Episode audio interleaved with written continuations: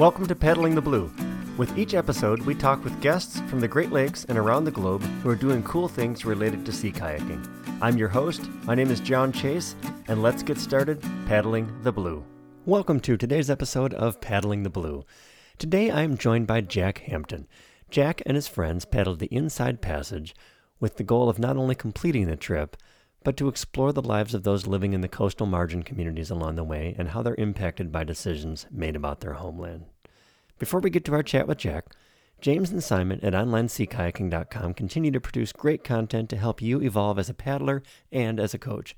Everything from basic strokes and safety to paddling in tides, surfing, coaching, documentaries, it's all in one place. So if you're not already a subscriber to OnlineSeaKayaking.com, here's your opportunity to get started.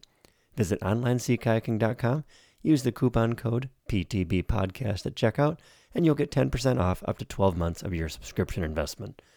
Level 6 continues to be a great supporter of Paddling the Blue, and we've got a special offer just for you. If you'd like to pick up some great Level 6 dryware or other kit, just visit their website at level6.com, use the coupon code PTBPodcast at checkout, and you'll get 10% off your order there as well. So, with that, enjoy today's episode with Jack Hampton. Hello, Jack. Welcome to Paddling the Blue. Hi, John. Thanks for having me. Oh, I appreciate you taking the time. So, Jack, you uh, you uh, we're here to talk about paddling the margins. So, uh, let's tell us how did you get your start in paddling? So, for me, the the start of my paddling was when I was 18, and I was at university, and my college had a travel grant. It was quite a prestigious travel grant, and you had to pitch something fairly punchy to have a chance of winning it. And uh, a friend of mine said, "Oh, well, what about kayaking? Let's uh, let's give that a go. No one's done a, a, kayaking trip, and I thought, oh, that sounds great. And uh, my dad's uh, half Norwegian, and we thought Scandinavia, not not too uh, tidal in the Baltic. Maybe that'd be a good place to do it. And we pitched this idea of paddling from Finland to Norway, and it was obviously punchy enough that we won. And then I was left in the position of I should probably learn how to kayak now. Um, so uh, it was the summer of my first my first year of uni. So I went back home to North Devon and I contacted the local kayak club, and a fairly concerned and maybe slightly bemused person answered the phone, and I told them about that, and they said, "Right, well, you should come out with us." And it it turned out afterwards that it was uh, Pete Thorne and Clive Doe, who are two local paddlers and they'd planned to basically take me out and give me a bit of a scare to convince me not to do this. But obviously, I passed the test because at the end of it, they said they told me that that's what they had planned to do, and they said if you if you commit to coming out with us three or four times a week for the next five weeks, we think that you'll you'll be in a reasonable position to do this. So I did that, and then I went to Scandinavia and paddled nine and a half weeks across across Scandinavia, and that was really the the launch pad for my my paddling. So that nine and a half week trip, aside from a, a little bit of training, was your first first trip. Yeah, it was. I really jumped into the deep end, and I made as many mistakes as you can imagine. And I've basically spent the decade after that learning how to do it properly and uh, progressively realizing how many errors I did make. But it, you know, it, it did go. It went very well. We got from A to B. We had a brilliant adventure while we were doing it and I really got the bug for that mode of traveling, that mode of adventure, uh, and being on the water. Yeah. So, uh, just out of curiosity, I know there were probably hundreds, if not thousands, of uh, of learning experiences on that nine and a half week trip. What would you say that? What was the big aha, the big learning moment that you had on that nine and a half week trip, having having been your first trip?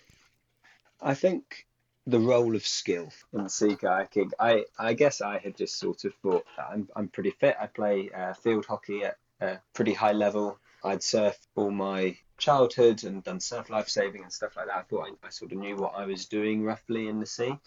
But cruising big distances, which is a, is a bit of a factor of fitness, is very different to when it gets a bit rough. I think that was probably the big learning point was there's a lot of technique in this. There's a there's a lot of skill. There's a lot of seacraft, and uh, and it's actually quite fun to be in those waters when you when you know what you're doing.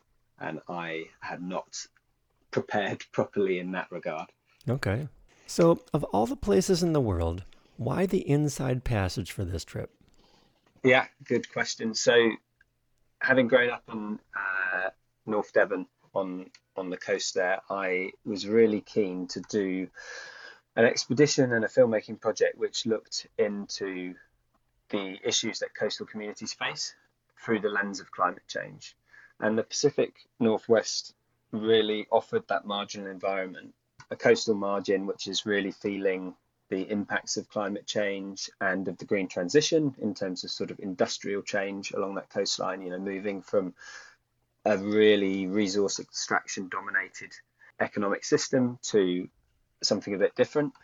Plus, it had, you know, millennia of heritage of a more sustainable relationship with the environment, of First Nation stewardship of the environment, and the use of paddlecraft.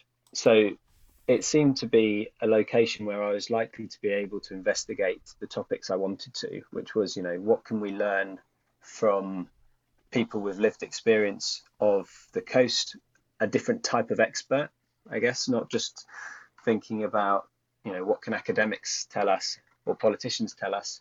What about local people who, who are living there and living and breathing the problems and challenges that this transition are, are going to confront us with. And I guess the Pacific Northwest being uh, at least the northern section being a bit further north, a lot more wild, a lot more remote, a lot less hospitable than the UK coastline, was probably that bit further on. And those challenges were going to be a, a bit more present. And we're likely to, to, to really feel those as we paddled down it.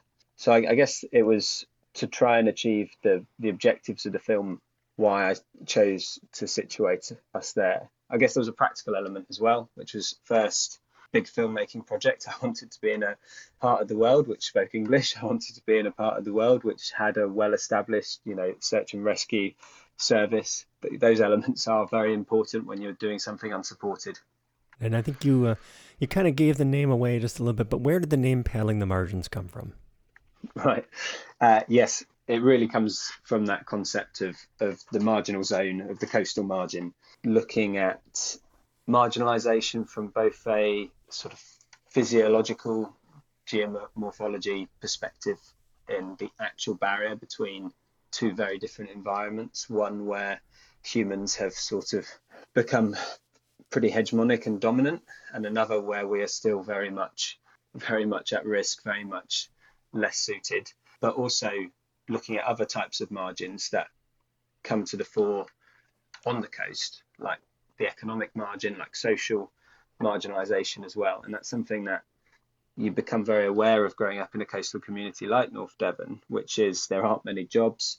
The industries that sustain the areas in the past have moved away, uh, whether that's heavy industry or fisheries. And now you're very reliant on tourism and hospitality, which is seasonal.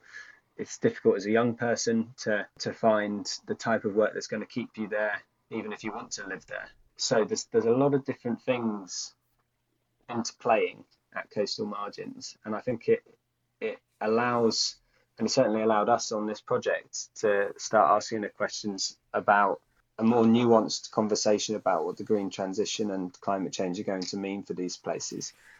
All right. Well, I'd love to. I'd, I'd, love to learn a little bit more about your learnings from that standpoint. Um, let's talk a little bit about the trip, and then we'll kind of uh, dive back into the other parts. So you had mentioned, you know, search and rescue and wanting to make sure you had uh, all those capabilities in place. And so let's talk a little bit about the team. I think those those things kind of fit together. So tell us how your team came together.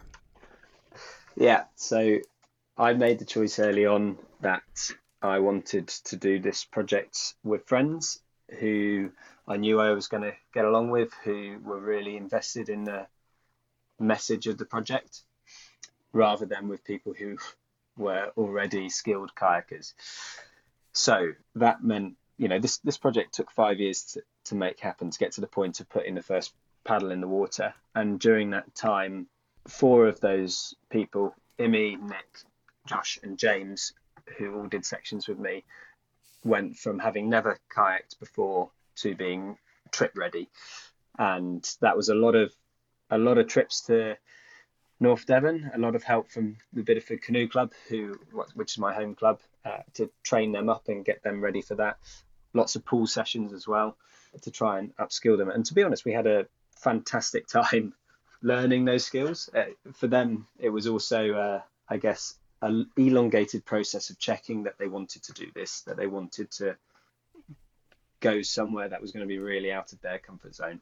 So yeah, that, that's how the, the team was picked. They are people who I have been friends with for a very long time and who really bought into the sustainability message and, and the, the sort of narrative approach we were going to take with the film, that of putting local people with different forms of knowledge in front of camera and trying to bring that back to the UK. So the other team members didn't have any kayaking experience prior? None apart from Ben. Uh, ben Bishop is a is a kayaker. He, he's a sea kayak guide. He works now in Vancouver as a guide, and I'd met him via a advanced kayaking course on Anglesey. So Ben was the exception, and Ben did the more exposed section with me around Cape Caution, the bits where we we had to deal with where we were less sheltered by the natural geography of that coastline.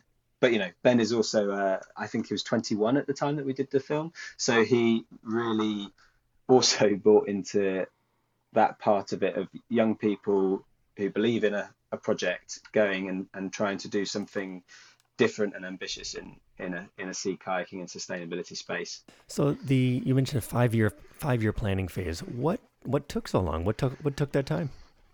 Well, COVID made it longer than okay initially planned.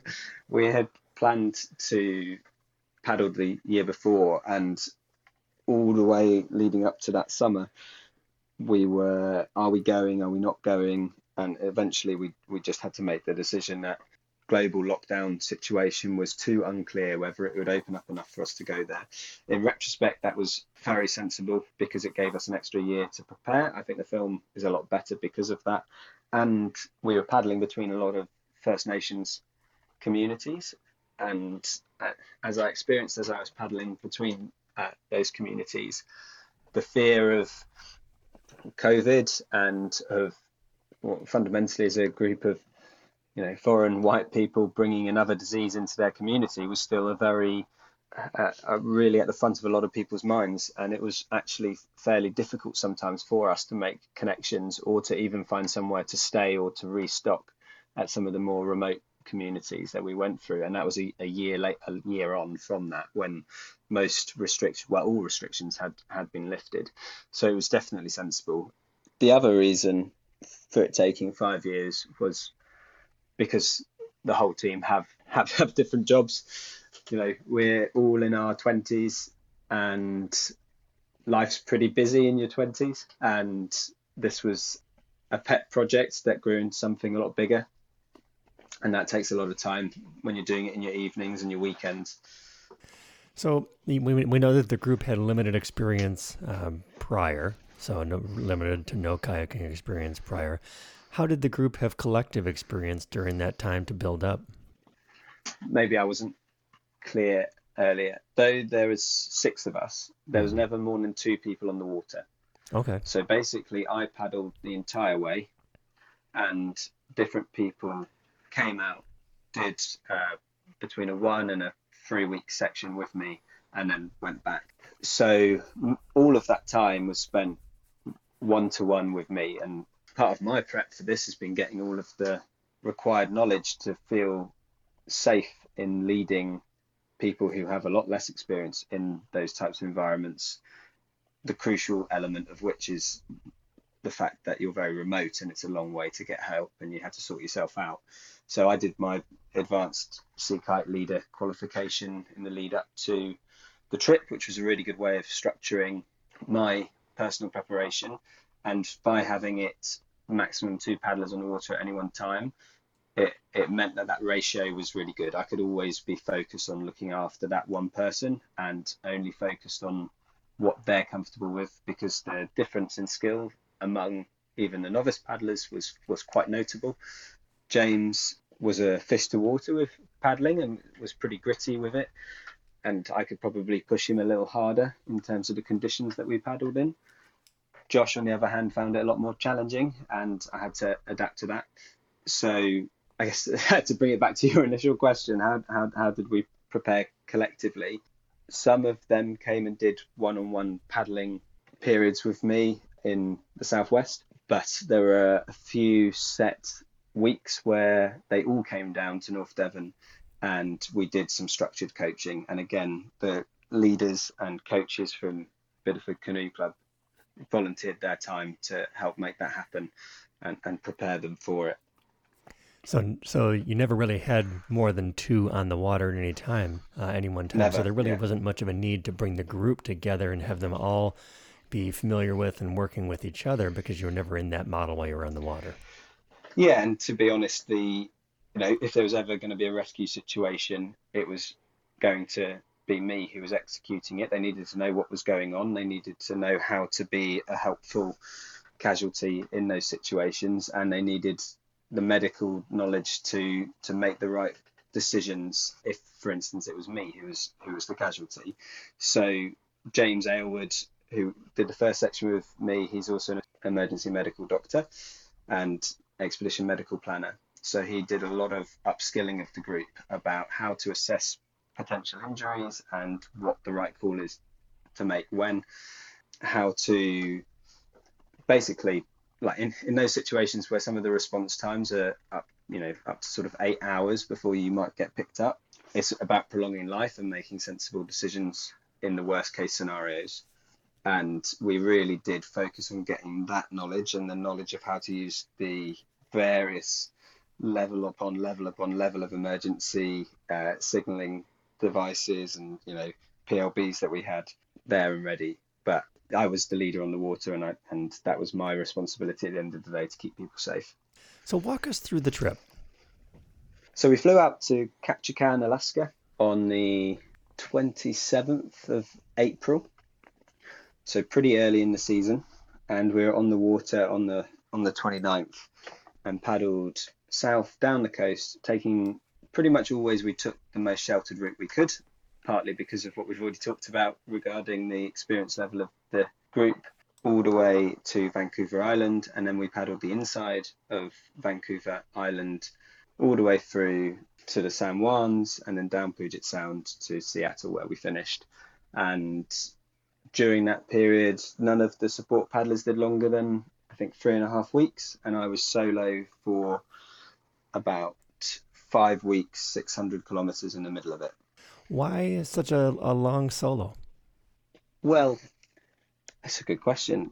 it, it's hard. It's hard in retrospect to disentangle your feelings about what the experience was like to actually do to to to what you thought going into it. The solo section was an absolute highlight for me. So uh, I guess I have a rose tinted view, and I could just tell you this because I really wanted to do a long solo section. I think the actual reason was because I had found five people who I felt confident doing the trip with, and I didn't have other people to bring along. They all had day jobs. They all had to make this work with annual leave, and uh, no one could do longer than three and a half weeks, as I said. So there was always going to be a shortfall in that amount of time. Fair enough. Just out of curiosity, going back to that, uh, the the Finland trip, Yep. was was that solo or much of it solo? No, no, no, no. That was all with my friend uh, Dylan Lynch, who also hadn't paddled before. Was I think it's fair to say less of a natural to it, but we did it in a double kayak, Okay. so we were able to collectively meet the standard. So on the trip itself, I had not had an opportunity to preview the movie, and uh, you had a lot of moments of high stress. So, so tell us about some of those. Yeah. Unfortunately, poor old Josh, he got most of the moments of high stress in his section. So, uh, yeah, he, he- he's become quite a, a dramatic character in the in the film. Probably the highest stress moment was when we were flooded out in the, uh, about 2 a.m. by a freak high tide in the middle of the forest, which was pretty scary. We had set off that morning only 11 kilometres short of a settlement where we'd already arranged to do some interviews. It's a place called Oona River, former logging community, and with the film's focus on uh, sustainability, talking to, to people from the logging industry was something we were really keen to do. And there was a big old headwind, and Josh had had a, a tough first couple of days on the water and was pretty tired, but It was only 10 kilo, you know, 10, 11 kilometers. And I thought, you know, even if we go at one kilometer an hour, that's fine. We, if we get there, then we can rest and recuperate and have a shower and chill out and and uh, it, it, it's worth the it's worth the risk. And I was wrong. it was not worth the risk. It was not worth the risk, um, and it was something that I didn't realise that I'd made that mistake until 2 a.m. the next morning, because we we set off and we paddled and we made really slow progress to the point that my tidal calculations went out the window because we hadn't got past the point we needed to by the time the tide changed, and then we were tide and wind against, um, and we had to make a emergency camp. Well, not an emergency camp. We had to just stop short. We were running out of. Well, Josh had run out of energy completely, mm-hmm. and it had reached the end of the day. So we paddled up a small creek, only five kilometres short of where we were aiming to go, and we paddled up at high tide, at high water, and I knew it was a dropping tide overall. So when we got to a, a flat bit at the at the top of this creek at high water, I thought, well, you know, is pretty pretty secure. Water's not going to come any higher than this, and we pitched our tent a good meter above that line again, uh, up in the salal, the bushes, and at 2 a.m. I woke up floating on my sleeping mat in a good foot of water, which was well, it was just a very sort of disorientating experience. Sure. We were in one tent, and I was actually like down slope of Josh, so the water would have entered under me first, but I obviously sleep like an absolute rock because all that happened was I had just floated up up in the tent. uh, so I was just floating on my mat, and when the water reached Josh and he woke up, he instantly sort of you know panicked and was like, "There's water! There's water!" and sort of grabbed me and shook me awake, and I woke up and promptly slipped off my mat into you know half a foot of freezing cold water, which was not well. It's a very quick way to wake up, but uh, yeah, that that shock sort of hit, and I unfortunately then instantly cramped. And it was I was between Josh and the doorway. Josh was desperate to get out, and he was telling me, "Get out, get out." And uh, I was like, "I can't move." you wait, wait. It's all going to be fine. Just wait. Let, let my leg unseize. And I got got out, and you know, we're all soaked. It's freezing cold. It's pitch black in the forest, and that there isn't any high ground around. The whole forest is flooded. And what we found out afterwards was it had been a lunar eclipse at night, and the the tide came up a full meter higher than forecast, and mm. the entire forest was just completely underwater yeah, got my head torch on, and uh, we both, you know, we were both back in our dry suits probably within two, three minutes of of waking up, which was pretty quick. Yeah. But Josh was in, and you see this in the film. Uh, I mean, I said this to him as a way of reassuring him that I, I wasn't as panicked as he felt that my first thing to do was to turn the camera on. um, but yeah, you, you get it in the film that he is in in real sort of terror mode, and more worryingly, he's shivering very strongly, and I'm very worried that he's going to go hypothermic. So we made the decision to get in the boats and to go then in the middle of the night. And I've, I've done a fair amount of night paddling. You have to do night paddling in order to get your advanced sea leader. So for me, that wasn't going to be that scary. But for Josh, he's never paddled at night and the day before you know the conditions had been too much for him so he was thinking the conditions would be the same and he was about to go out in the dark freezing cold uh, to face something that he wasn't able to to get past in the light we had a live forecast and i knew that the, the wind had dropped you could feel that the wind had completely dropped so i felt like it probably actually the conditions were flat and obviously we wouldn't have gone out into them if, if it had been pushy we paddled to the mouth of the estuary looked at the conditions. Sure enough, it was absolutely flat as a pancake. And that was when I really relaxed. We're going to be fine. He's stable. He's no longer shivering. His, you know, his, his temperature's back under control. We've got all our stuff, and we'll, we'll just get to that settlement now. It's e- easy navigation, and we paddled in, and we and as we paddled, the, the sun came up, and I actually had a really beautiful paddle. I really enjoyed. I really enjoyed it. The sun rising, bioluminescence lit up the water at one point, which was pretty magical. I don't think Josh had quite as as good a time. Now you mentioned yeah, that you had all your kit. Did you have all your kit? So, so, no, so we had our emergency kit. So I always have the kit split between like a, a grab bag, for on the water of what we what's absolutely essentials. But obviously, because we camped that night, we had spread out a fair amount of stuff. The tent, you know, all our sleeping sleeping mats and sleeping bags that were all sodden. Uh, uh, basically, what we had done was we'd roped all of the dry bags together um, and use one of our throw tows to tie it to a tree before paddling. And the next morning, when we got to Oona River, to the person we were staying with, he, he was quite a guy called Leo. He we knocked on his door at like five thirty in the morning, and he was very confused to find two bedraggled paddlers stood on his doorstep when he wasn't expecting us for quite a long time.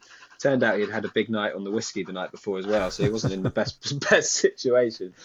Uh, so we we got in, showered, slept for a few hours. Uh, I think also Leo, Leo slept for a few a few more hours, and then we took his boat out and uh, nipped back round and, and got got all the kit. And miraculously, we hadn't lost anything. We thought we lost a glove, but we found it at the bottom of one of the boats a week later. Ah. so you also had a an, an incident with the Coast Guard. Yeah, this is probably one of the like least dramatic interactions with with the Coast Guard you could imagine. We haven't mentioned it so far, but part of the challenge of this trip was we did it in folding skin on frame boats that had been provided by Nautiraid. So these are they're wood frame boats. They fold down into one, you know, into into a rucksack so they can go and hold, and you and there's a skin that gets stretched over them, and uh, that was to enable paddlers to be able to come in and out of the trip, and I guess to add a degree of extra challenge to the whole experience. And this was maybe five weeks into the paddle now, and they were beginning to show a fair bit of wear. I'd already patched my boat in particular, which was a, Greenland model, three times for minor leaks. And a few days after that flooding incident, I was paddling along and I realised I was taking on water quite quickly. I didn't want to freak Josh out. He'd had enough enough drama I felt over the last couple of days, so I just quietly kept paddling. But at the uh, we stopped for lunch. I pumped out the boat. There was quite a lot of water in it. We carried on, and two hours later, uh, I was basically completely awash inside. And the, the thing about a skin on frame boat is it doesn't have bulkheads. So you're paddling in a SeaSock, uh, which is your safety. That's the safety element that if you capsize, the boat isn't going to completely fill. Only the only this sort of like this bag is going to fill. Mm-hmm. But if you've got a leak that's coming in through the hole, then it's it's filling up the entire kayak. And there was probably 60 liters of water in the boat when we stopped. Mm. Well, the conditions were completely benign, and we had reached where we were going to camp that night anyway. So we then spent a good two, three hours.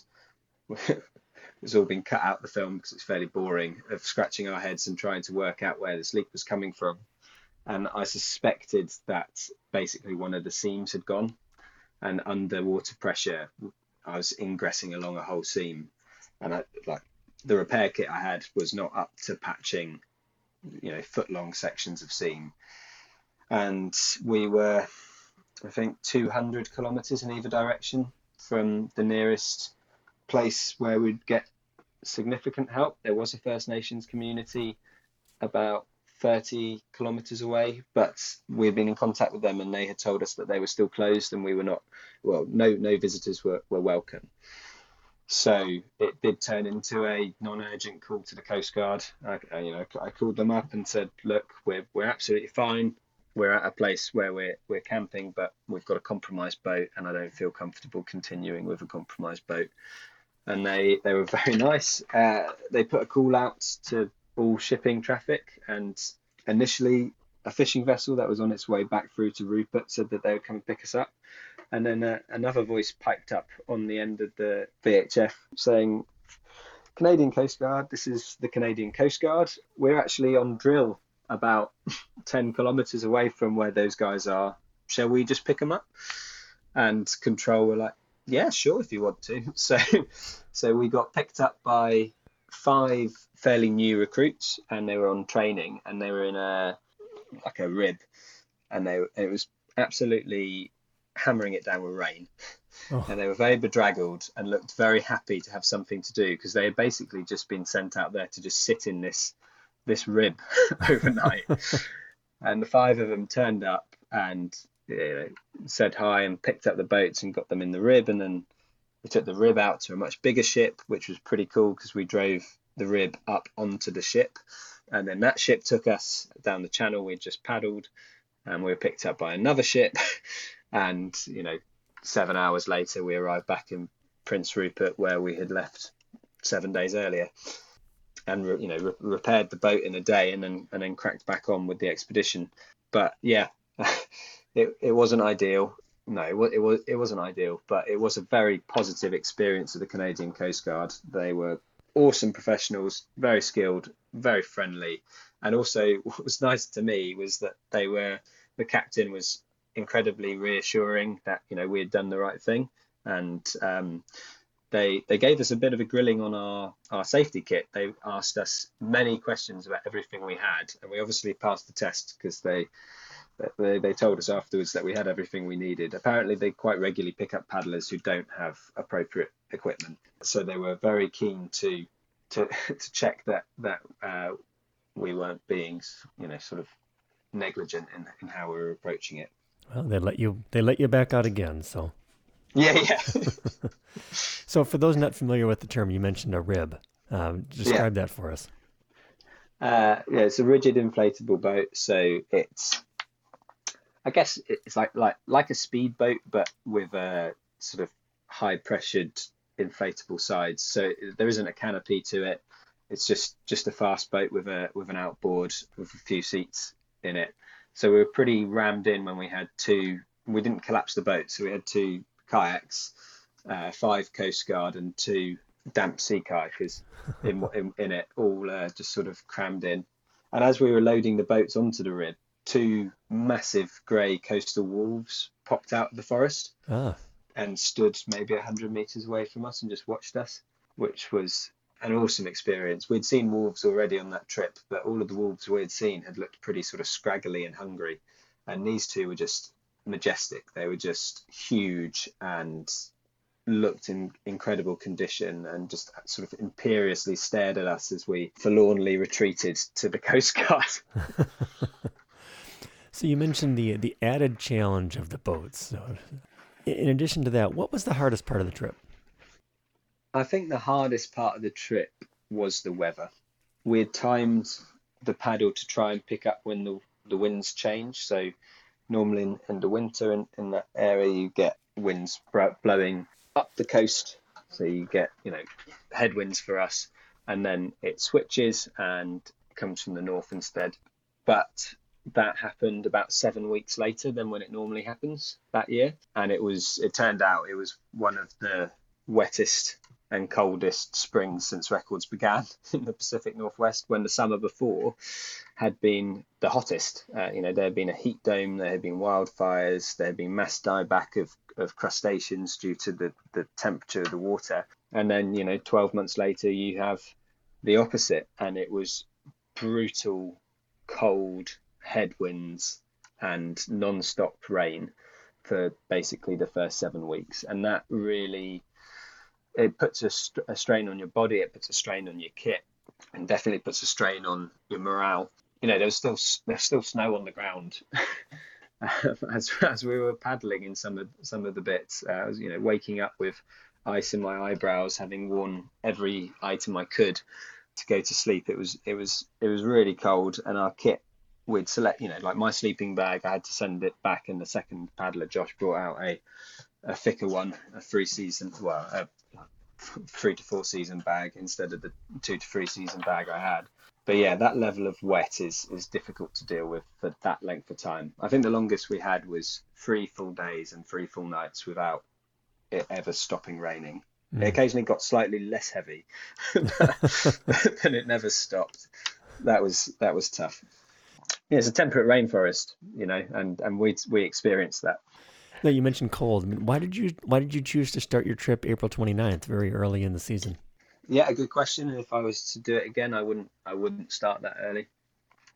It was partly constraints with work. I'd got a period of time off work, a sabbatical. I work as a civil servant, working in sustainability policy in the Department of Education, and that was when the, the I, have been I've been given the leave okay.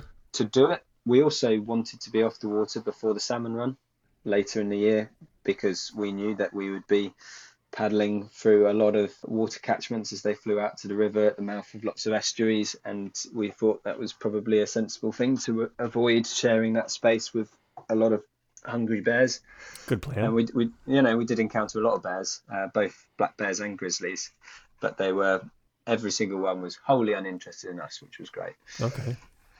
How did you resupply? So, a lot of people who have asked me about this, paddlers, always sort of have assumed that we would have done drops and uh, bought freeze dried food and that, that's and sort of military ration packs and that sort of stuff. Uh, we didn't do that, and we made that decision very early on for a, for a couple of reasons. One was just practically cost. That stuff costs so much money, but two, I thought it was completely inconsistent with the purpose of a, a trip, which was about uh, sustainable development of coastal communities and asking people about how their lives and livelihoods are being affected and, and you know the, some of those communities are really impoverished. And i thought it was really inconsistent to then have flown in our own food and not put our own money back into those communities and restock it in those places. So we just restocked. We carried about 10 days worth of food at a time and we restocked as we went in the communities along the coast. Often homesteaders, um, people living off grid, some of whom feature in the film in the sections about sort of off grid sustainable living. They gave us food that they had, you know, whether it was fish that they had canned themselves or preserved berries and seeds. And, you know, we, actually ate, ate very well and a lot more cheaply and hopefully uh, a lot more fairly to, to local people than if we had flown all of that stuff in with massive air miles. With that in mind, let, let's get into the into the message. So the message of paddling the margins, as you mentioned, was to support uh, was to learn about the communities and how they'd been marginalized by outside forces. So tell us more about that. Yeah, when conceiving of of the project, I, I guess the project was partly built built out of a couple of different frustrations that I had with the sort of sustainability space and the adventure film space.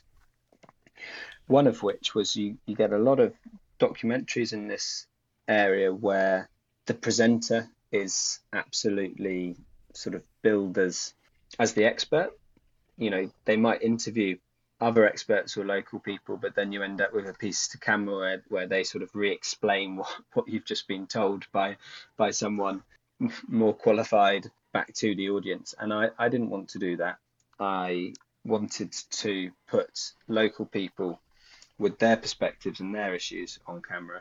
And you'll you'll see that in the sort of storytelling approach of the film. Very rarely is the interviewer actually in shot. Mostly we shot the interviews with the interviewer behind camera so that the focus is really on uh, on on the people that we we we found to talk to or you know who were happy to talk to us so we tried to do something different in how we in how we told those stories. We also tried to focus on culture change as a balance to the sort of prevailing narrative. A lot in the in the UK, I'm not so sure about uh, North America or other parts of the world, is that technology is going to be absolutely key to solving climate change, reaching net zero. That's undeniably true, but it's not the whole story. And I think a focus on sort of tech saviorism can result in people not feeling that this is going to have to have an impact on their lives. And going to these places where people are living in an environment where they have to adapt to their environment rather than just dominate it and lay, enabled us to ask people about their consumption and about how like what a sustainable relationship with what you're consuming and and your environment looks like. And it's a it's a very different relationship and connection than you have if you just buy everything in, in the local supermarket um, or from Amazon and and you don't have that connection. And, and that was a major takeaway for, from the experience. So, what were some of those those learnings uh, that you had during the experience as you were interviewing folks? What was particularly interesting about the interviews was we interviewed so we interviewed 28 different people. I think only four or five get into the film festival cut because of the you know the constraint of a film festival time wise. But we interviewed people from the far left and the far right of North American sort of political spectrum, people who were former uh, draft dodging hippies who are you know living off grid as a as a real sort of cultural choice, but also people who grown up in those areas in fishing and logging families and had a very very different motivation to to live there or were living there out of out of necessity. And the massive takeaway was even when talking to people who were so different and, and had such different views on everything in their, their lives, they all said the same solutions, which was devolve control of natural resources to those who live among them, for, to those who are proximate to those resources. Don't package up and sell these as a resource which is then sort of removed from, you know, where decisions are being made about the management of that resource at one or two or three degrees of separation from it and where the only consideration is economic if people if local people are managing the resources on their doorstep they're not just thinking about the economics of it they're, they're thinking about the longevity of it they're thinking about future generations they're thinking about particularly in first nations case uh, past generations and duty to to previous ways of life and, and to sustaining something for for the long term uh, and in like a respectful way. But everyone said that. Everyone said, you know, if we treat this purely as an economic resource, we will drain it until it's dead.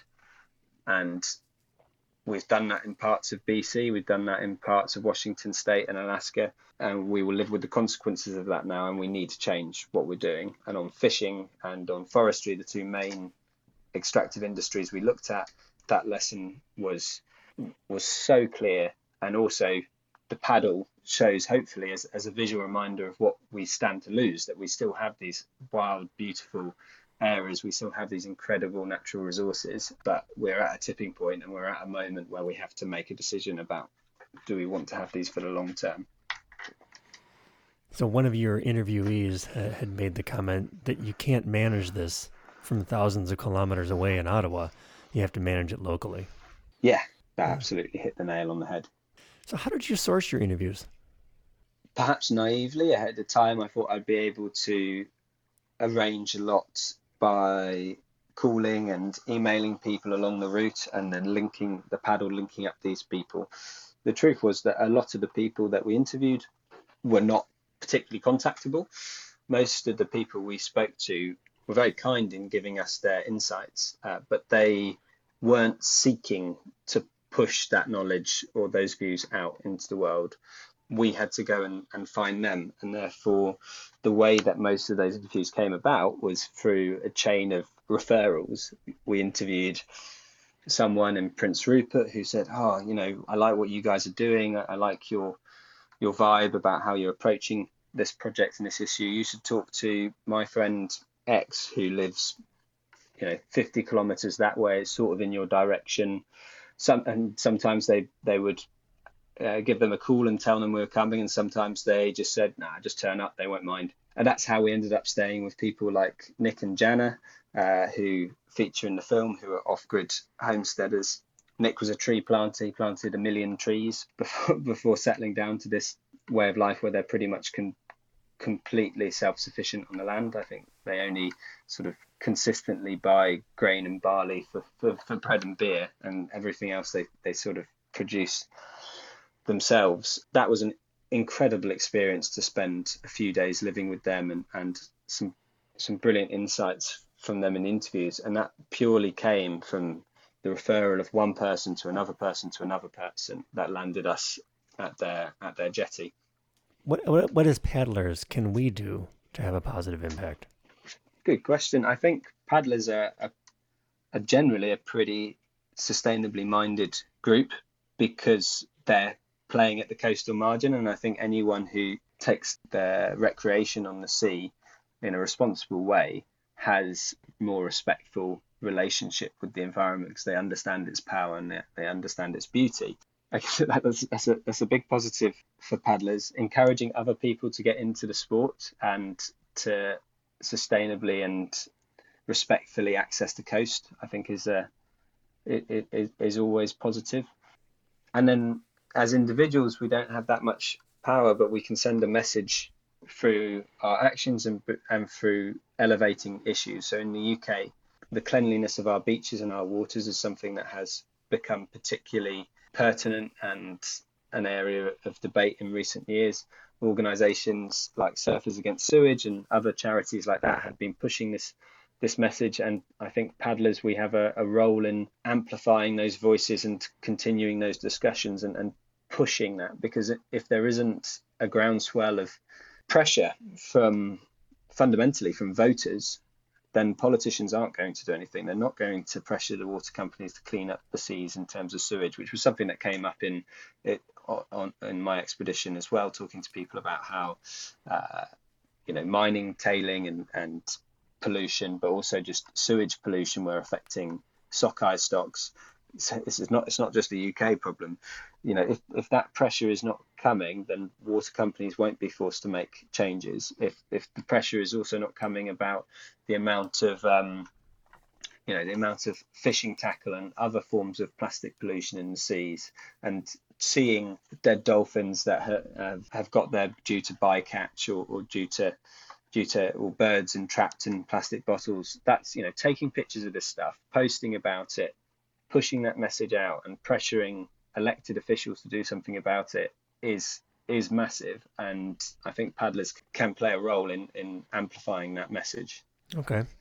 Uh, you had mentioned one other thing earlier, uh, and that is just to make sure that instead of coming in and, and using the community for your own, you know, simply using it for your recreation, but make sure you're supporting the community along the way. Buy local. Yeah, John. Yeah, I think that is a. Thanks for prompting me to, to mention that. That is that's a huge thing. These issues are, and I think this is something that paddling the margins tries to do. Is we try to look at look at the issue of the sustain of the green transition in in the round.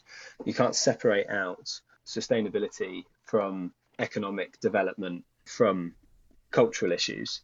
It's definitely the same in the UK where you have in you know the industries and the which are based around tourism, which are sort of extractive in a different sense to the Pacific Northwest, where you have this, you know, you have industrial logging, industrial fishing, I, and I think there is something that is consistent about a sustainable way of living, about the local economic development of coastal communities and empowering those communities to manage resources sustainably. Those things go hand in hand. And we can't just look at green issues at the expense of poverty alleviation in some of these places, which are, are really impoverished. So you've got a movie coming out about the trip that we've talked about um, a number of times here. So tell us more about that and its release. Paddling the Margins is a 55 minute film. It is, I guess, a dual narrative. It's both the narrative of a paddling journey, a group of young people, which is pretty unusual in sea kayaking, trying to paddle the whole west coast of Canada in skin on frame boats unsupported, but also the sustainability project that we've spoken about already. We finished the film. It was produced by a company called Black Revolver, who have been awesome to work with. They have a similar sort of vibe, uh, which is has has meant that we, you know, it's been easy to for them to get that we are trying to do something a bit different. That this is not just an adventure film, or this is not just a, a nature documentary. This is this is something that has a, a, a, dual narrative and a split purpose. And we've entered it into a number of international film festivals, Banff Ocean Film Festival, Paddling Film Festival, lots of them. We don't know if we've been successful in any of them yet, so it's possible that uh, you know paddling the margins isn't going to appear in those those festivals, but we really hope it does. And uh, either way, eventually, once that sort of film festival circuit has has been exhausted, it, it will go up online for, for public consumption. So I want it, the point is to is to tell a message and to amplify and elevate the voices of the people we spoke to, and to bring their solutions, their very sensible solutions, into the into the public space and, and add to that conversation and debate. So one way or another, it will become publicly available, and we have a we have a website which will notify people about when there are screenings or if there's film festival success. And yeah, it'd be great if uh, if people could could you know check that out. We'd love love for people to see the film. Okay, and what is that website that people can uh, go to and, and find out more about the film? Yeah, it's www.paddlingthemargins.com. And uh, can people where can where can people learn more about you and your adventures? Uh, well, I'm on Instagram at paddling the margins as well, and that though that that feed mainly focused on the expedition, and there is a post for every one of the 95 days I spent out on the water. Uh, it, it's now also just my other paddling, and uh, I am very keen to do more projects in this space. There will be more paddling the margins projects, film based, hopefully, and, and you know we're already in conversations about that. The cha- something we haven't spoken about in this interview is the you know, the challenges of being a, a first time filmmaker without big financial backing. This trip was self financed by by me. There's a few adventure grants and there's a sponsorship of a lot of kit through some some lovely supportive sponsors that we had. But the next step really is to try and get some more funding in order to go and sort of repeat our our model of using the sea kayak as, as a means of investigating issues of sustainability and economic development and, and coastal issues in different places around the world and with different audiences. That's the dream. The dream is definitely to do more of these projects. All right. Do you have another one planned? Of course, of, of, course, but I don't have any money yet. So, yeah. Uh, yeah. Any of those sponsors you'd like to thank? Oh, I mean, our, our, three principal sponsors that I should give a shout out to are Reed Chillcheater, who are a North Devon based firm who make uh, sort of water sport clothing and, and really sort of pitch themselves for the paddling community. Chris Reed, who's the founder, I'm of the same age as his kids, and he actually gave me a load of free stuff when I went and did the Scandinavia paddle. So he's always sort of sponsored me or looked out for me, believed in me. Uh, I know he's done that with other young sea kayakers as well. So he was massive. Then there were Nautiraid, who provided us with these two beautiful, if temperamental, boat, which you get to see lots of in the film. And there was also Dakota Lithium, who are a lithium ion battery manufacturer in Seattle, who sponsored us and provided us with all of our power management and storage for the trip, which is pretty hard when it's raining constantly to keep keep all of your filmmaking kit dry. Uh, and they, they were they were also awesome. Their CEO is uh, is a is a kayaker himself, so uh, he, he was always brought into the the idea of the project. I, and the only other person I'd want to, the only other group I'd want to thank really is uh, Bideford Canoe Club because I owe my entire paddling background to them. Um, I don't actually own a boat myself. Never have. I, you know, uh, as an 18 year old and then in my early 20s learning to paddle, I, I learned through that club and through the time of the leaders and coaches there, give, which is basically always given up for free and being able to borrow club kit, whether that's a wetsuit or a boat or a paddle or whatever it is. 100% any success I have as a sea kayaker can be taken back to that club so this has been fantastic learning about your journey and learning about the movie, uh, Paddling the Margins. So I appreciate you spending your time with me today. Um, I do have one final question for you, Jack, and that is who else would you like to hear as a future guest on Paddling the Blue?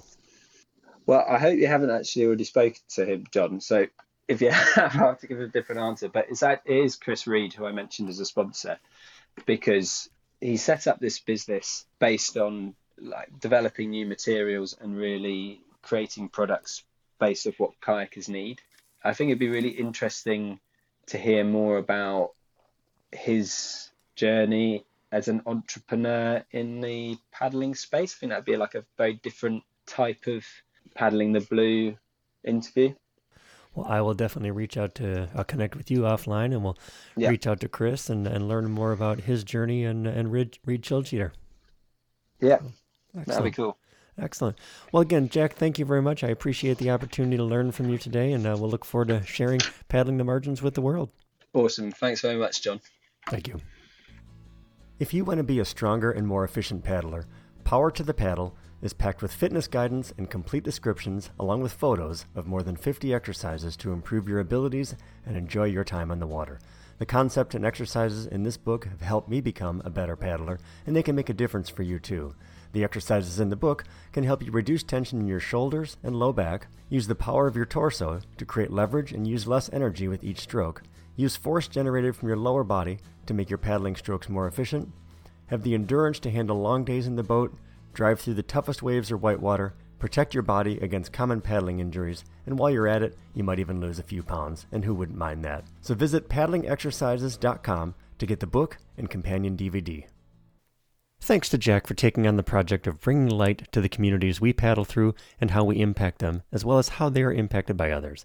It may not be something that we always consider, and I hope today's conversation, along with the opportunity to hear firsthand from those in the communities in the movie, will give you more insight too. So be sure to check the show notes for this episode. We'll have some links to some of the sponsors, as well as links to Paddling the Margins, the movie, uh, once it becomes available. Thanks again to our partners at Level 6 and Online Sea Kayaking for extending offers to you. If you'd like to pick up some great Level 6 dryware or other kit, just visit their website at level6.com. Use the coupon code PTB Podcast at checkout for 10% off your order. And visit onlineseakayaking.com and take advantage of the great video programming from James and Simon and other talented guests, including previous guests of Paddling the Blue. Just enter the code PTB Podcast at checkout and get 10% off just for being a member of the Paddling the Blue community. Mike Conroy is going to join us for the next episode of the Paddling the Blue podcast. Mike has recently completed his paddle around Ireland, and we're going to talk about what led him to that point, what he experienced, and where he's going next. His is a really fun interview with an everyday paddler who has set his mind to a project and he's making it happen. Until then, thanks again for listening, and I look forward to bringing you the next episode of Paddling the Blue. Thank you for listening to Paddling the Blue. You can subscribe to Paddling the Blue on Apple Music, Google Podcasts, Spotify, or wherever you find your favorite podcasts. Please take the time to leave us a five star review on Apple Music. We truly appreciate the support. And you can find the show notes for this episode and other episodes, along with replays of past episodes, contact information, and more at paddlingtheblue.com. Until next time, I hope you get out and paddle the blue.